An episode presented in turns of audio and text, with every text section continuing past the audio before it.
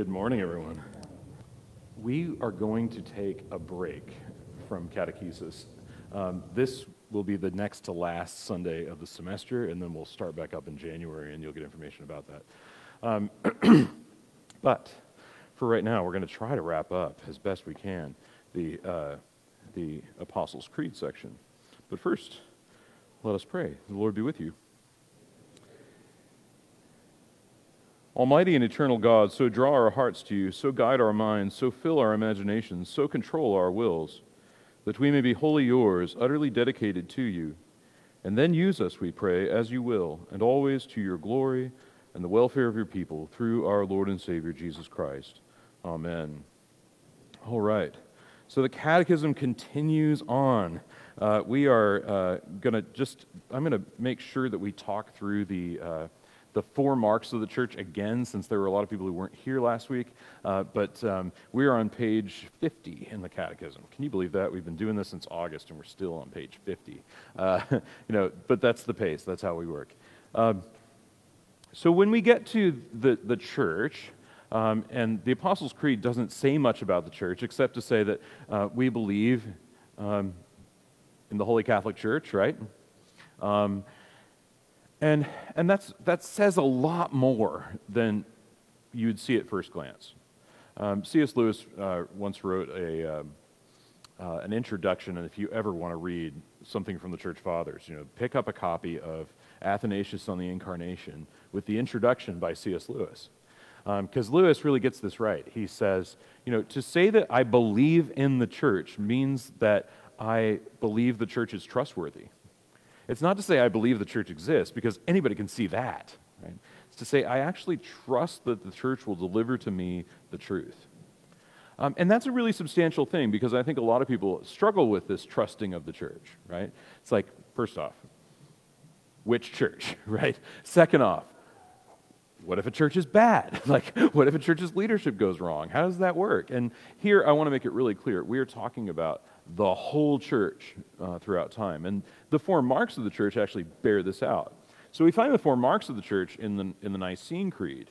Um, and they are uh, uh, out, they're laying out for us um, how we can recognize the church when we see it, right? Um, because the first thing that has to be said is the church is not some sort of organization, right? Um, it's not simply formed because a number of like minded people get together, they fill out a form, and they all start putting money in, and then it's like, oh, we have the church. That's not how it works. Um, how is the church formed? According to the New Testament, right? What's that? Well, sure, word and sacrament. Okay, that's a big part of it, and we can say more about that. But the scripture tells us that the church is built upon the sure cornerstone of Jesus Christ, you know, the apostles and prophets and all the rest. Um, and that, that the church is therefore, and, and to use the words of Scripture, uh, the bulwark and pillar of the truth. So it is to say that the church has, is tasked with maintaining this, this truth of the faith. Um, and you might say, well, show me the proof of that, right? And, and I would simply say, you've got to go back to these four marks. Why the four marks of the church, as listed in the Nicene Creed? Well, it's because, the, just imagine, it's the fourth century, and they're writing these words about the church, right? It's late fourth century. You've got lots of Christians competing for right doctrine. I mean, You've got Arians, you've got people that deny the divinity of the Holy Spirit, and, and the, the council fathers decide that they're going to put it, make it very clear what the marks of that church are. Okay? So let's, let's work through them. And it's, it's, it's four, and you should memorize them. You should say it's one, holy, Catholic, and apostolic, right? Because there are some, let's just, let's just kind of work through it really simply here. There are some who simply say, well, but maybe the church is many, right? Maybe there are many different churches, and I'm a part of this one, and you're a part of that one, and we can just all kind of agree to disagree and move on with our lives. Right? Maybe we could even say, well, let's just see which one comes out on top. Um, the church is holy. And, and the church, oh, and the, the, the council fathers say this they say, no, there's only one church. That's it. That's it. There's one. Then they get down to the holy. Uh, what does it mean to say the, whole, the church is holy? Well, they're saying that the church is set apart, right? They're saying that the church is, um, is indwelt by the Holy Spirit. Um, and it is this one church within, within whom the Holy Spirit dwells. Um, why is the church called Catholic? Well, this is one of the questions in the Catechism, but, but there are those who say um, that, that, well, the faith doesn't have to be one whole thing, it could be many different things. Um, there are those who say, well, you know, um, I just like our unique kind of, uh, let's just say, Spanish Christianity. That's where the truth really is, is just in this one part of the world. Um, and this was happening all over the place. Right? In, the, in, in the end of the fourth century, you're having lots and lots and lots of rigorous sects, all kinds of people breaking away. Um, and so we like to think like there's this pristine church history, right? It's, it's a unified church up until like, what, 1054, and then it splits into it splits into, and then it splits into greater parts in the Reformation. And the reality of it is that there have always been um, departures from the one holy Catholic and Apostolic Church. Um, and you might say, well, that's fine for an Anglican to say, you know, why aren't you a part of the one holy Catholic Apostolic Church? And I would say, it's our contention that we are. It's our contention that, um, that, that, uh, that the one holy Catholic and Apostolic faith is, is held by us in this way. Okay, but I could say more about that as we go forward. And then, and then lastly, this, uh, this, this word apostolic. What does it mean for the church to be apostolic? And it certainly means that we go out into the world proclaiming the gospel. That's important. But for the, for the, for the Nicene Fathers' purposes, and it's actually in Constantinople that they do this, um, they're really saying it's built upon the foundation of the apostles. Christianity is either apostolic and therefore genuine, or it's not apostolic and therefore not genuine. Um, and keep in mind, I want to really kind of hammer this, this point home. In the year 381, when they add this section to the Creed and they describe the church in these four marks, these are, in many cases, the bishops who are the children of those who were persecuted during the persecutions. These are, in many cases, those who are the successors to bishops who were martyred. These are, in many cases, bishops who uh, uh, are of the major churches that are mentioned right in Scripture, right? So the church in Ephesus, the church in Corinth, the church in uh, Antioch, the church in Jerusalem, the church, uh, in all these churches, they can mark direct succession from those apostles in the line of authority. Um, and so they come in, and, and, and it's very clear like the church is apostolic. This is what it means. Um, it follows the apostles.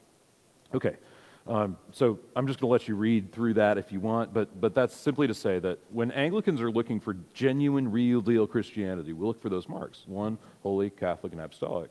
So a great example would be to say um, something like this If any little, uh, or even just a, a, a minor church says, you know, or, or a group of churches says, we're the true church, there are no others. We're it. Um, we alone have a corner on right doctrine. Um, then, then that must be contested. And, and you might say, well, what about Anglicanism? What do Anglicans teach? And say, we teach strongly and affirmatively, we do not have a corner on the market. okay? So if you're looking to say, if you're looking for Anglicans to say, we alone hold the true doctrine, you'll never hear an Anglican say that. You'll always hear an Anglican take this much more moderated position where we say, we have the faith, and we have it, it was, as it was delivered. We have it as it was delivered in Scripture. And we have it as it was handed down through the centuries. But, but we don't have a corner on it. No one does.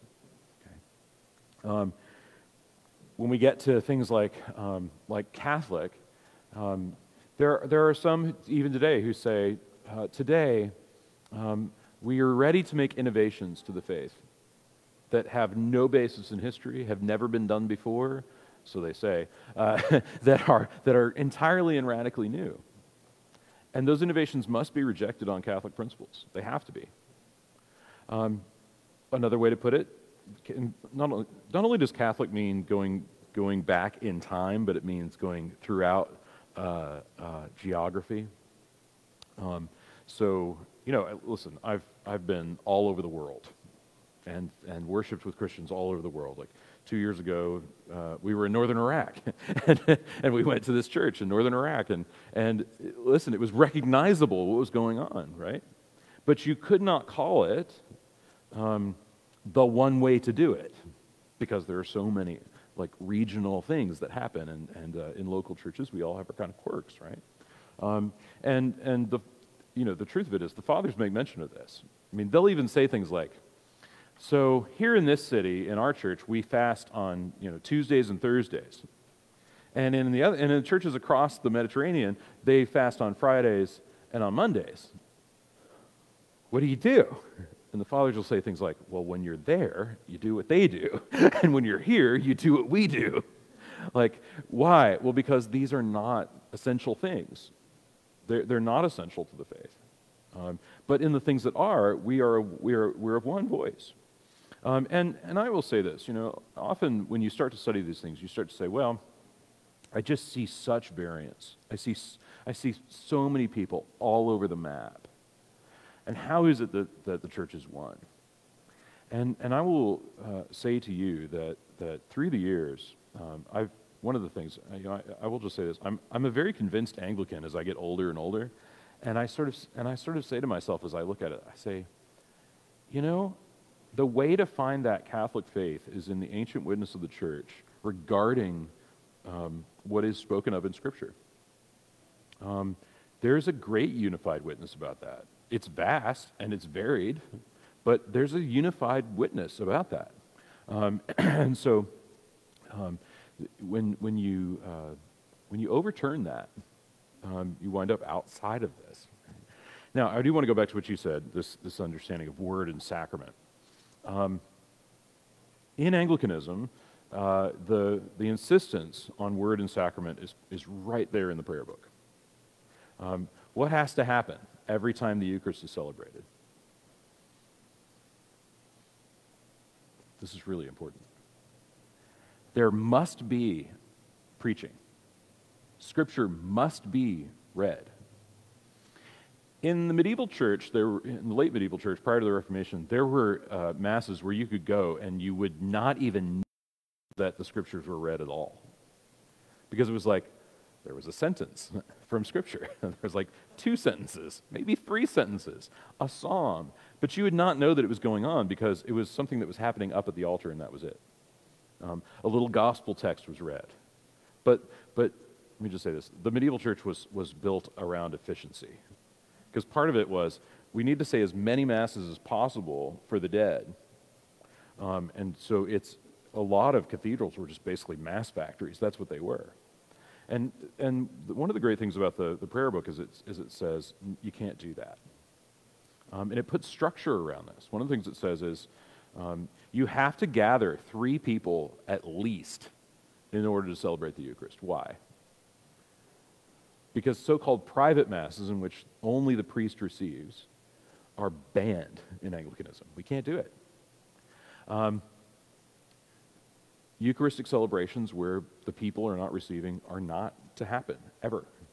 Um, in fact, in the, in, the, in the old days of the, you know, when, when people didn't come to receive communion every Sunday, like, which was only in the last, you know, I want to say 120 years maybe at the most in any church, except for the East.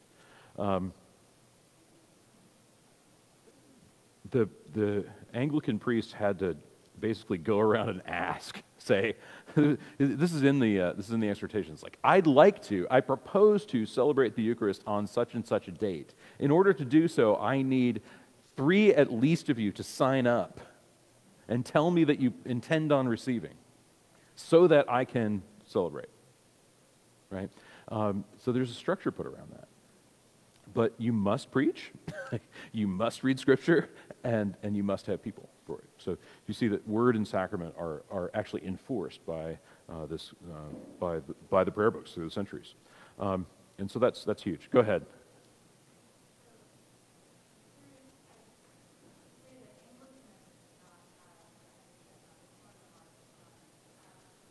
Yeah. Yeah, sure.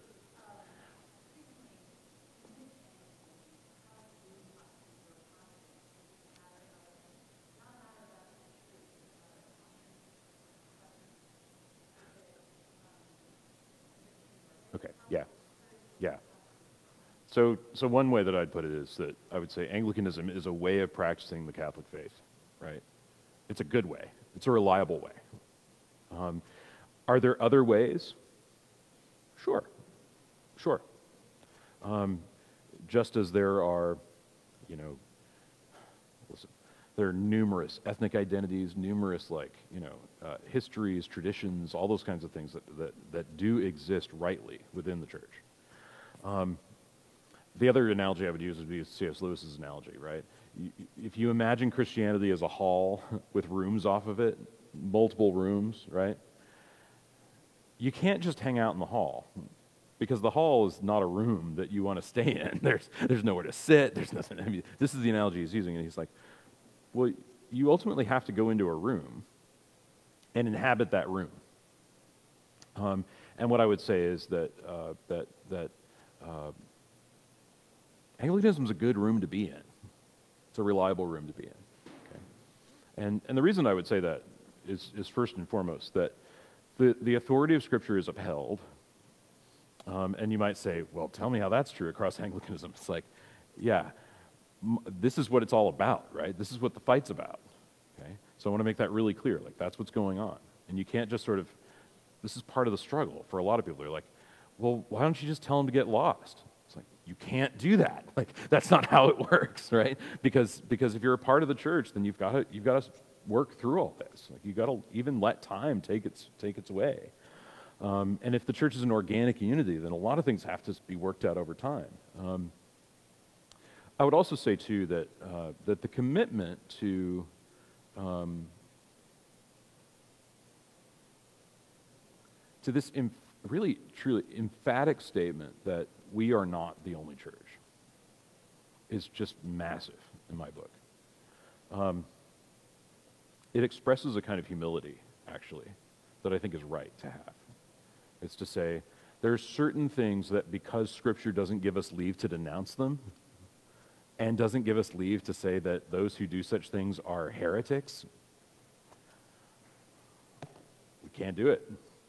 Like, so there's got to be some charity about that, right? Um, in, in previous catechesis classes, I've said one of the things I, that I actually dearly love about um, Anglicanism and the way we think about things is that um, there, there are two forms of group theory. Do you know about group theory? Anybody? Anybody know anything about it? Okay. So groups are formed in two ways.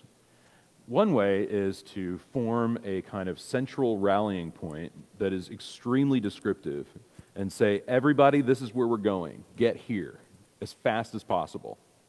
So you just say, this is where we are, right here, right? So, like, you see this happen with tour groups and stuff. It's like if you ever go to a foreign country and they've got the flag, you know, and, and if you've been, who knows where, and, and, and you, you follow your tour guide, right? Because they've got a, they've got a pole and a flag, and, and you keep your eyes on that, and you go where they go, and that's, and that's it. That's one kind of group, okay? And you see the groups forming that way. The other way that groups form is by saying, okay, well, that's one way, but there's another way. We could just simply put a fence around us and say, this is where the boundaries are. And you can have a blast within that fenced in area, but the moment you jump the fence, you're not a part of the group anymore. Right? So you be descriptive about where the fences are. And I would just say that in functional groups, you'll always have a little bit of both. So for Anglicans, we've got this is where it really comes down. We've got the creeds, we've got scripture, we've got lots of things that establish central rallying points. We do not have, like many, many Protestant organizations, like many Protestant churches, uh, a kind of confession of faith, um, where emphatically these doctrines are spelled out. Right? What we have instead is things like the formularies, the articles, the prayer book, which do something else, which is describe where the boundaries are, where the limits are. And it's important to have limits, right? It's important to say, okay, this is probably going on, but is this helpful to you to kind of hear this? Okay. So it's like this. Um, and you'll, you'll see this a lot. Um, let me give you an example. Okay. Ah. I'm trying to think of an example of this. You know, we Americans are really bad at this, but, but Brits are really good at this. It's, it's an example of uh, churning out uh, rich fudge. Okay, so my example here would be to say something like, um, well, let's, let's just, you know, let's, let's, let's read an article. I think we have the 39 articles in this prayer book. Darn well better Oh, maybe we don't. That would be unfortunate. You know, as I, as I come to it, I'm not even thinking that they're there. Um, let me see. Okay. Ah, this might take me a little while, but they're, they're definitely there. Okay. You know what? I'm going to look at baptism.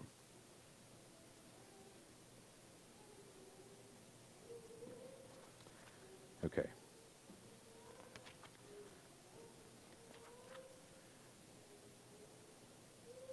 So,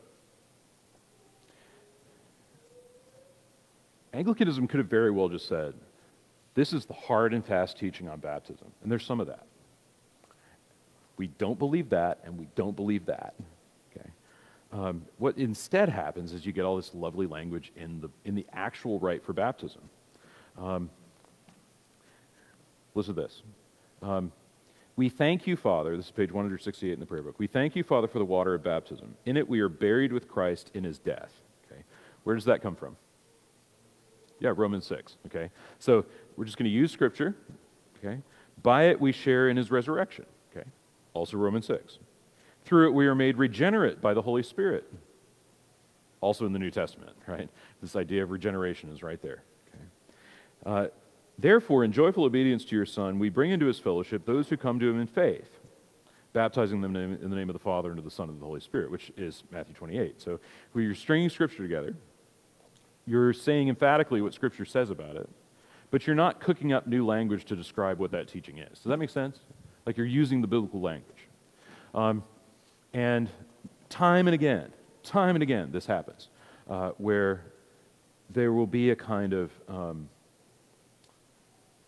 way of, and I wish I could come up with the best example of this, but a way of saying almost two things at once that are true and held in tension. Okay, actually, I'll give you another better one.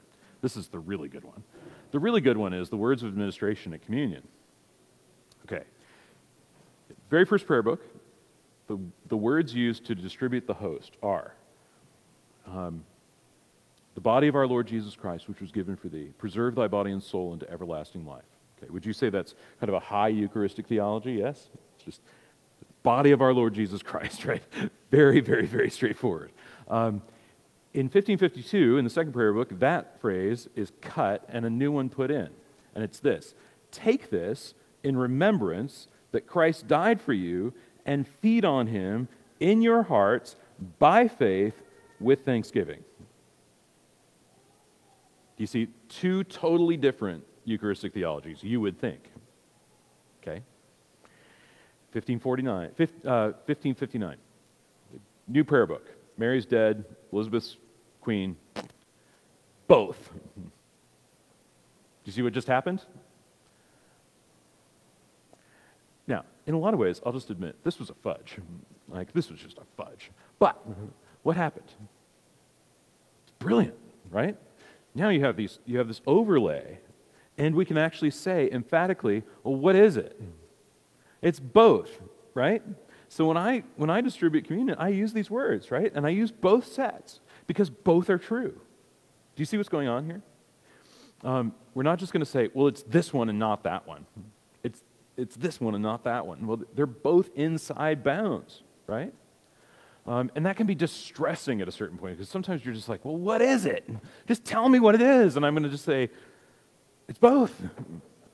right? Because this is, this is at the heart of Anglicanism. So I, I really did not mean to go on like this, but at the heart of Anglicanism is this comprehensive identity. It's to say, really do desire to comprehend all the realities that are there. And, and sometimes it will seem like you're not being definitive enough. And the reason that that's the case is A, Scripture's not definitive in the way you want it to be, in the way you hope it would be. And that's frustrating, is it not? Like, it's really frustrating that, you know, you, you try as you might to describe your particular bit of theology biblically. What always happens when you get to that point, you're like, oh, here I am. Then you read a text and it's like, it's not working. and, and, and what should be the answer? It should, it should just be humble awe, right? that, that, that, I, that I don't get it like I think I might be able to. And that's frustrating, especially for Americans who are like, we want to be definitive and we want to say it 100% what exactly as is. And we're just going to just plow forward and make sure we're abundantly clear. And we get stuff in the prayer book and we get stuff in, in Anglicanism that just doesn't really give you that. And, you know, you just you fight through it. Okay. So it, when we get to the saints, this is a particular uh, point where this happens. So um, let's, let's jump in, page 52. Who are the saints? The saints are all those in heaven and on earth who place their faith in Jesus Christ, who are set apart, holy to God in Christ, and transformed by his grace. All right, so this is an interesting point because you might say, well, what's the difference between the communion of saints and the church? And, and I would say there's a slight distinction that's being drawn, but it's not major. And, um, and it's clear that the Creed wants you to believe in both things, right? The Apostles' Creed wants you to believe in the church, also wants you to believe in the community of the saints. Um, and, and how can we distinguish between the two? Well, here's the first part. The church is not just those Christians who are alive at this moment. What is the church? It's the whole community of faithful believers going back all the way to Jesus Christ, and some will even hold before that. um, that, um, you know, there are many fathers who say, listen, you think the church began on the day of Pentecost? Not so. The church includes all those who even hoped for Christ, right? And who met him in his descent among the dead. How's that? Right? So they're, they're going back even further because they're simply saying it's all those who believe.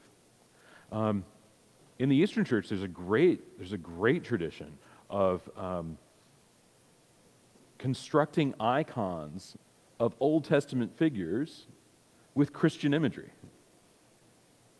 Why? Because they're looking forward and they now behold what it is they hoped for. Now, maybe that scandalizes you, but there it is, right?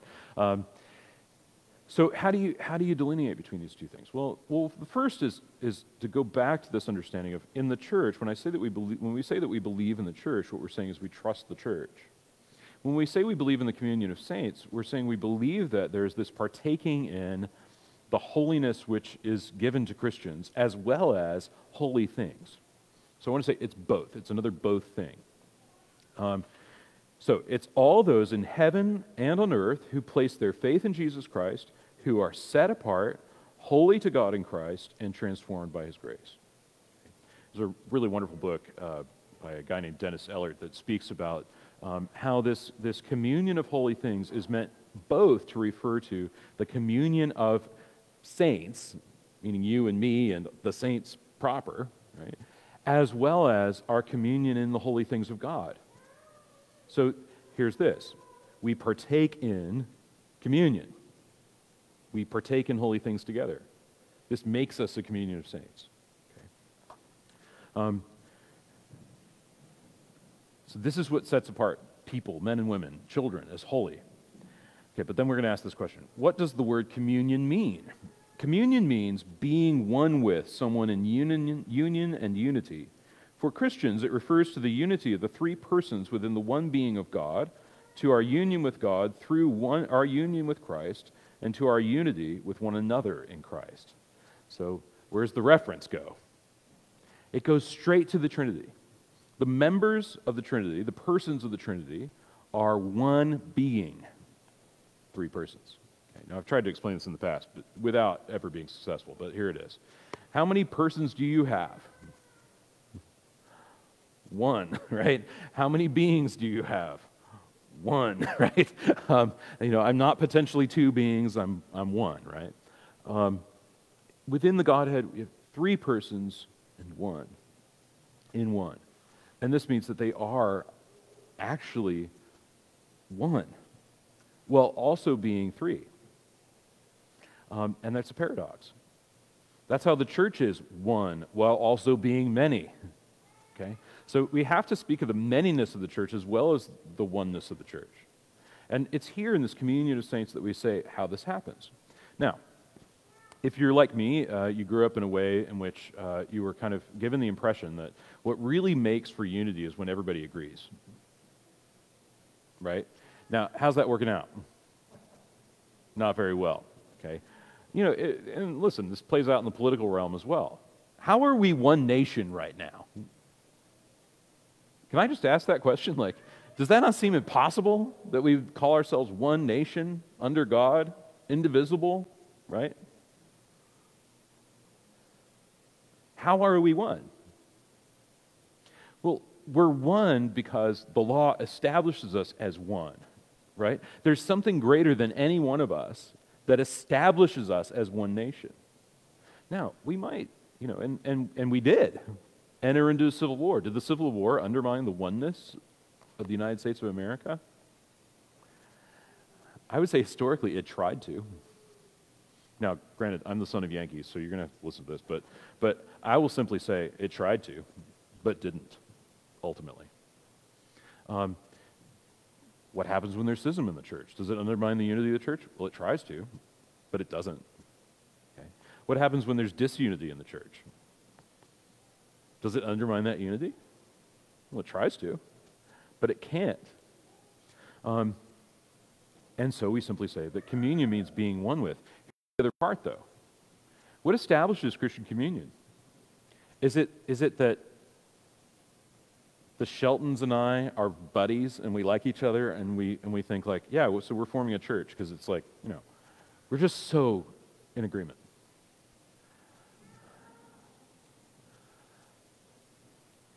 No. Right?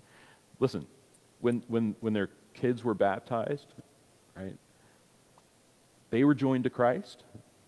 And back in 1980, when I was baptized, I was joined to Christ in his death and resurrection. And that, my friends, is what makes us one.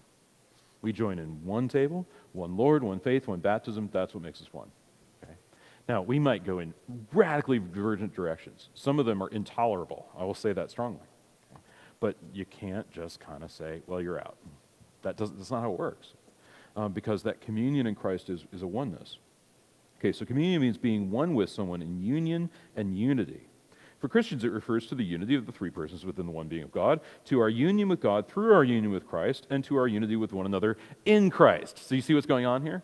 Saying, um, to our union with God through our union with Christ. So to be joined to Christ is to be joined to the Godhead. Okay?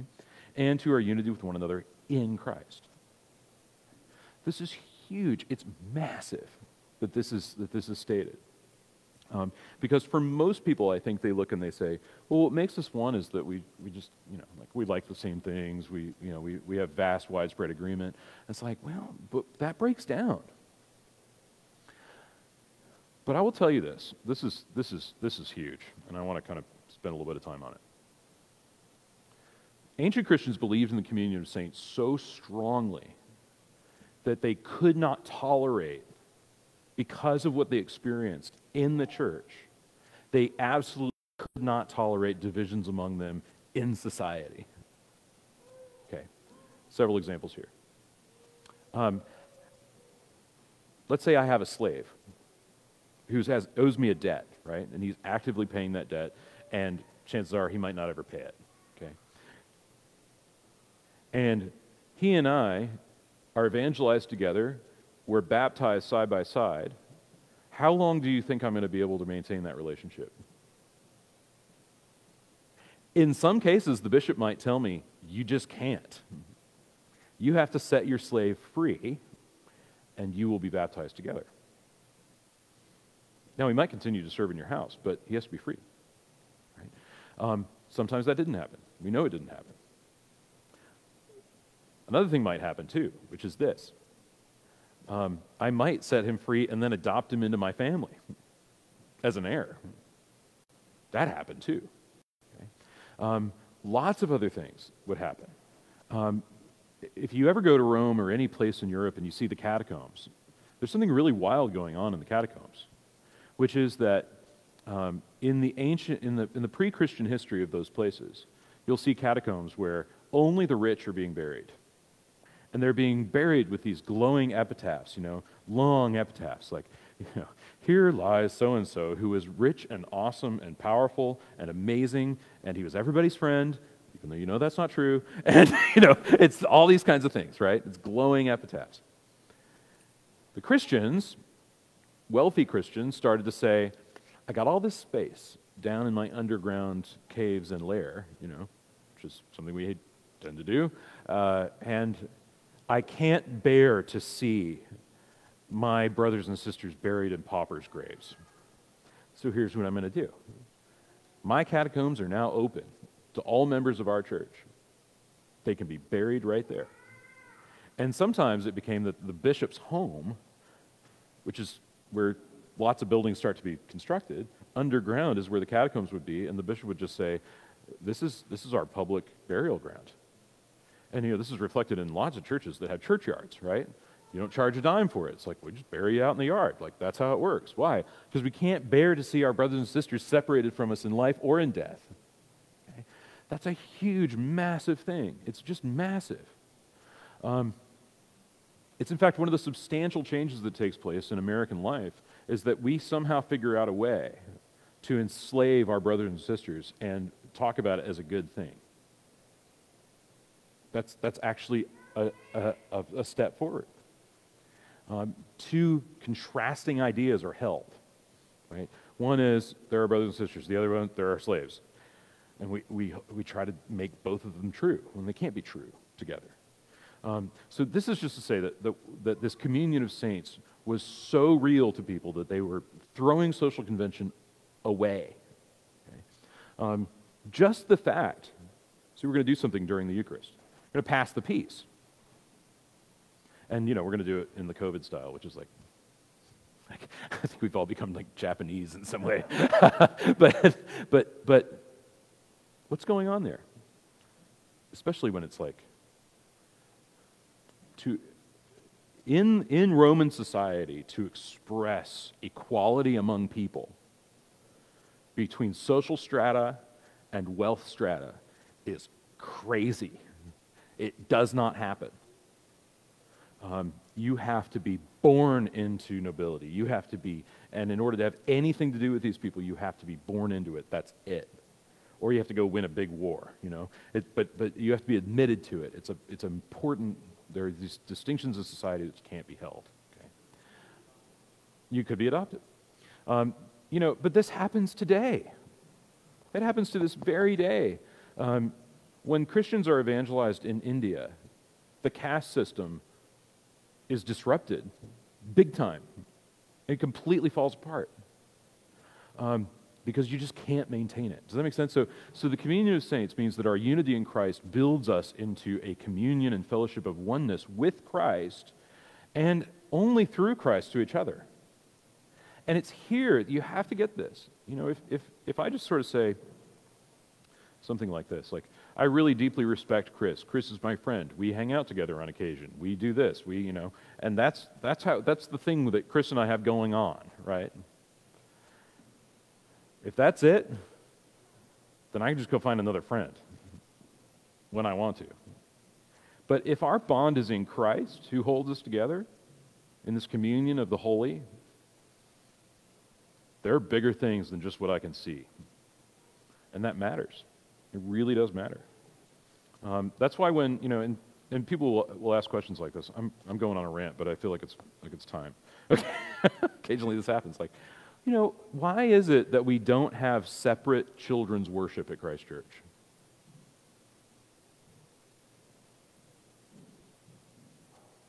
Because we're outwardly expressing the communion and fellowship that is ours in Christ. Is it easy? No.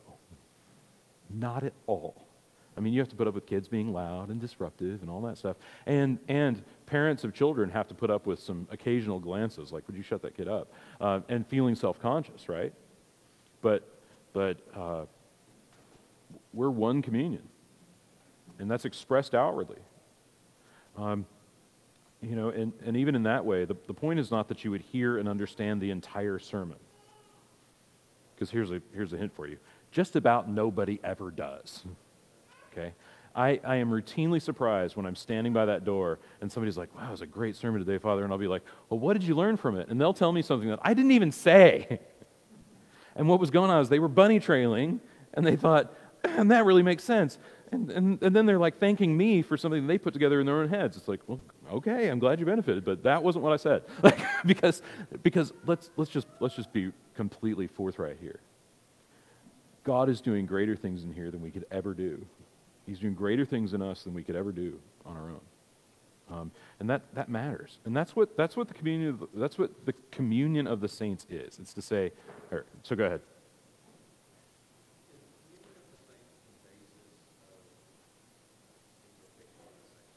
We're going to get there. Hmm.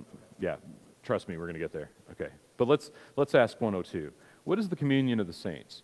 The communion of the saints is the fellowship of all those in heaven and on earth who are united in Christ as one body through one Spirit in holy baptism. Okay, so now we get really clear about it, and it's to say that it is baptism that makes the communion of the saints. Um, and that's a really hard thing, is it not? Because you'll note, you know, not, every, not everyone maintains uh, fidelity to their baptism, not even remotely. But here's what this is the distinction that I want you to see, because for Anglicans, you don't just get baptized as many times as it takes. Um, and I've, I've had this happen where I'm looking at somebody who, I, I remember this, I had this old Air Force colonel in a parish, and he was a tough old dear. I was praying for him, and other people were praying for him, and I was preaching right at him. I would look him in the eye while I was preaching. And this old man, 80 years old, he became like a baby. He was just like, I don't know what's happening to me, but I believe all this now. And I was like, oh, that's great, dude. And then he was like, Can I be baptized? I was like, You already were baptized. it was just like, Start receiving communion. You're a Christian. Do you see what's going on? It's like, I can walk away from that identity, but that identity is still there. Does that make sense? So, baptism does establish it. Let me just say that. It establishes it. Um, and so that's why we don't rebaptize because you're, you're a member of that communion of saints. You might have walked away from it, but you come back to it. We welcome you with open arms. Um, yeah, that's right. You can't lose it. Um, you can't lose it. Um, but, but the question that we really have to ask is what does it look like to participate in the communion of saints? So here's this, this question How do you participate in the communion of saints? I live as a member of the communion of saints through faith in Jesus Christ and the work of the Holy Spirit by gathering to worship God and my fellow, with my fellow Christians, by praying for and encouraging one another, and by coming to one another's aid in times of trouble, sickness, or grief. Okay, so I'm going to break this down. The first way is through worship. Um, it is the church's worship that, def- that, that is the highest form of participation in the communion of saints. I'm going to say this strongly. Um, well, listen. In the Eucharist, the priest stands at the altar and says, um, Therefore, with angels and archangels and with all the company of heaven, believing that gathered there is not just the visible church, but the invisible church, not in the sense of we don't know who the real Christians are, but in the sense of I can't see them because they're in heaven. Right? That church gathered together in worship. Um, this might be just a new concept for you, but the, uh, the understanding that Christians have always had is that the church is gathered together in worship, both in heaven and on earth. And that there's some, the boundaries between heaven and earth break down in the church's worship. Um, I was telling some people last week that there's a, there's a term in, in the Greek Orthodox Church that's in the, in the Eastern Church. It's something like, it's synaxis. It means something like the coming together. So not only is the church coming together to worship, uh, you know, people who are in the same parish, but the whole church is coming together. Which is why in, in the East they paint icons of the saints all over the church, the inside of the church. Why? Well, so that you can see visibly what is going on invisibly. Does that make sense? Okay. Um, and that's why uh, we have, well, we're a little bit toned down here because this church was built by Lutherans who didn't want to put pictures of the saints in there. But, you know, that's, that's how it works. Um, but that's why traditionally Christians have, have depicted the saints, they've put them in their churches, they've had it clear. Uh, that's what's going on. And I would also add to that that, that worshiping over the, catech- the catacombs, which, you know, listen, go to any medieval church. If you ever go to Europe, go to any medieval church with medieval foundations uh, ancient foundations, you can go down really far and you'll see layer after layer of, of church civilization. And usually there's burial spots down there when you go there. Um, and that's just how it is, right? built over the top. You know, um, there's actually really good evidence that, um, that St. Peter's in Rome is actually built over the tombs of Peter and Paul. They've taken bone scrapings from some of the remains down there, and they, they can say pretty unequivocally, like, yeah, uh, it's kind of surprising when you find Galilean DNA in Rome. Like, how does that happen? it's like, well, that's how it works. Um, so just, just some thoughts there. Is that this is, this is how it happens, right? That we start to think about these things. Um, and, and it's an important thing, especially for those that are, that are grieving, right? The loss of, of, a, of a Christian brother or sister um, or a grandparent or parent, uh, is that, that um, they, we actually participate in, in, in the same worship, the same heavenly worship. Um, but we also gather with, with, with each other in this way. We pray for each other, we encourage one another, um, we come to each other's aid in times of trouble, sickness, or grief. Um, I've had just the joy of watching this parish, you know, gather around people that are going through awful times, um, really difficult times. And, uh, and it's a great joy to see that um, because it, it shows that that communion is strong. Um, okay, how are the church on earth and the church in heaven joined in worship? Through union with Christ, as celebrated in the sacrament of Holy Communion, the church on earth participates with the church in heaven in the eternal worship of God. Okay, so there's this participatory worship going on that is, that is heavenly. Okay? That's the orientation of Christian liturgy as a whole, is it's, it's meant to draw us into things heavenly. Um, and in fact, this is the language of Scripture. You know, Jesus Christ has gathered into one things earthly and things heavenly. And this gets to your question. Um, how should we think about um, the invocation of saints? And uh, I will first say that the Anglican articles seem, seem to reject the invocation of saints. They say, you know, the invocation of the saints is to be rejected. Okay, fine. That's, that's 16th century. Um, and there was a concern, and it was a very real concern, a very valid concern, that um, people were essentially practicing uh, superstition at a very deep level, and in fact, something like necromancy. Um, invoking the saints, you know, come to help me, come to be, you know, do this, do that. Um, in the last 150 years or so, uh, the Anglo Catholic tradition within Anglicanism has sought to embody a way of the invocation of the saints that is not universal, so meaning that it doesn't happen in the liturgy, but it happens in private devotion, where you might uh, uh, ask for a saint to particularly pray for you. And that is permissible um, by just about anybody's standards. Um, now, there are some in Anglicanism who say that is to be rejected as, as just basically like rank papacy and all that. And, and I just think that, that there is a way of a moderated way of doing this. Yeah, I mean, you listen. You get put 20 Anglicans in a room, you get 40 opinions. Um, but but the reality of it is this, and this is what I would really say, is that such things are not expressly condemned in Scripture. I think necromancy is should be condemned, right? Let's just say that, like necromancy should be condemned. I'll get I'll get to yours. It absolutely should be condemned. But this idea that you would simply say, like, hey, um, I know that you know there there are saints in heaven, and I and I ask for their intercession. Um, like, what what else are they going to do? And it's a pretty moderated position. It's not it's not full on like.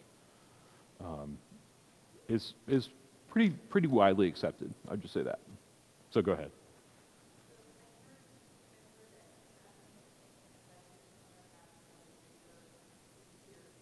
Yeah.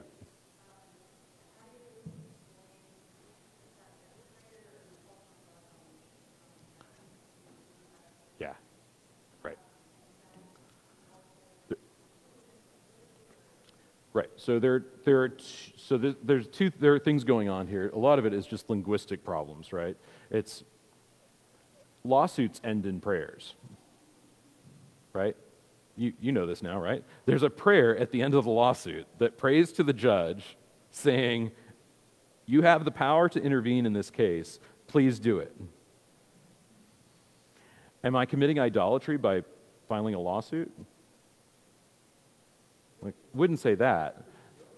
but, but what I'm saying is that, that, uh, that the, the language starts to break at a certain point. Um, you know, in, in, in, in older times, you would say, I pray thee, like, help me, right? I'm hungry, or something like that. Well, I get it. I get it. But what I'm pointing out is that, is that, that that petition is not worship. And I would say this too the ancient church understands that that's not the case. When this stuff starts to happen, they get that um, there's a worship that is due to God alone, right? And in fact, listen, it's, it's written right into the councils. The councils say there is, there, and they use two Greek words. They use dulia and latria, okay? Um, and, and latria is worship, and dulia is a kind of service. It's kind of honoring. Yeah, go ahead. Yeah, sure.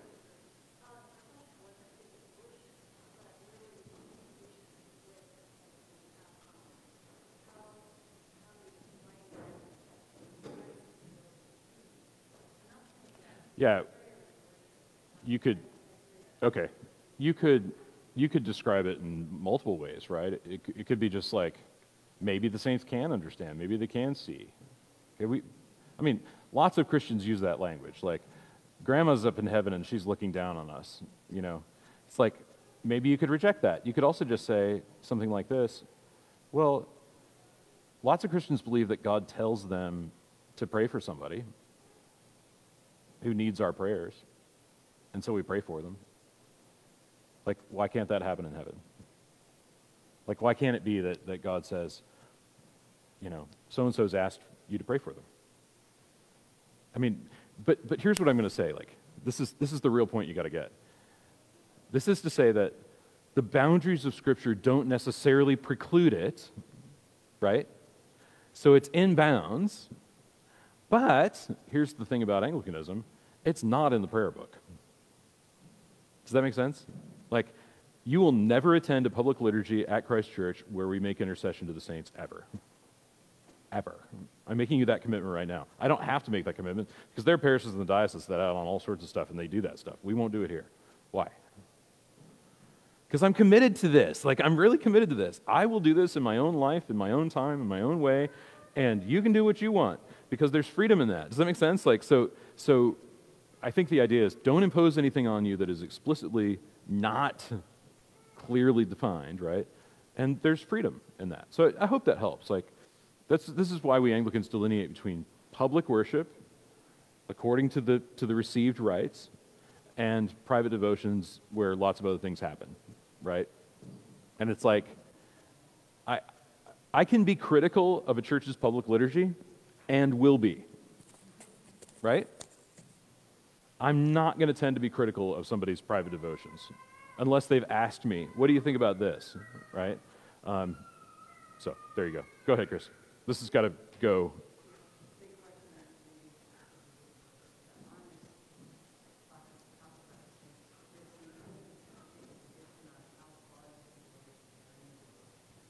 Yes. Yeah, it does. Yeah, it does. Uh, you know, this century council, um, the Council of Chalcedon makes it abundantly clear that um, she is to be honored and even, even hyper honored, like super honored, um, but not worshipped. Does that help? Like, that's, that's where things go. Um, and, it's, and it's made clear. Um, the boundaries are marked out so that, it's, so that it's clear. Okay. Thanks, everybody.